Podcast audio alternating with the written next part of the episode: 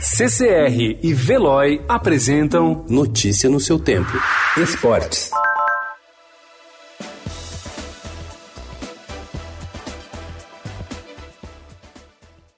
O avanço do novo coronavírus em todo o mundo deve ter como uma das consequências uma crise financeira sem precedentes para os clubes de futebol.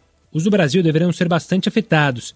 Além da falta de bilheteria dos jogos, outras importantes fontes de renda parecem secar mais rápido do que se podia imaginar. Patrocinadores e a TV Globo colocaram pé no freio em relação aos investimentos no esporte e os clubes terão de conviver com uma nova realidade financeira.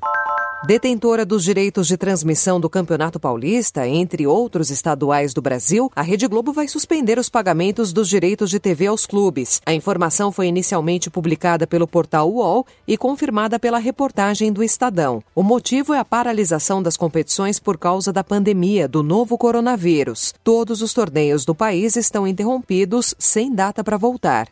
O zagueiro Igor Júlio da Fiorentina está em quarentena desde o início de março quando o governo da Itália decretou a suspensão do futebol após o Comitê Olímpico Italiano exigir a interrupção de todas as atividades esportivas. Segundo o jogador que mora na cidade de Florença, a situação está complicada e até um pouco assustadora. Em entrevista ao Estadão, o jogador de 22 anos falou sobre o cenário em um dos países mais afetados pela pandemia do novo coronavírus e destaca os cuidados que os brasileiros precisam tomar durante a crise. Jürgen Klopp pode trocar o Liverpool pela seleção alemã após a Copa do Mundo de 2022. De acordo com o jornal inglês Daily Mirror, o treinador alemão é o mais cotado para substituir Joaquim Low, que deve deixar o cargo. Klopp já disse algumas vezes ser um sonho de criança comandar a seleção. Chegou a ser cogitado em outros momentos, mas os bons resultados de Low o mantiveram no cargo.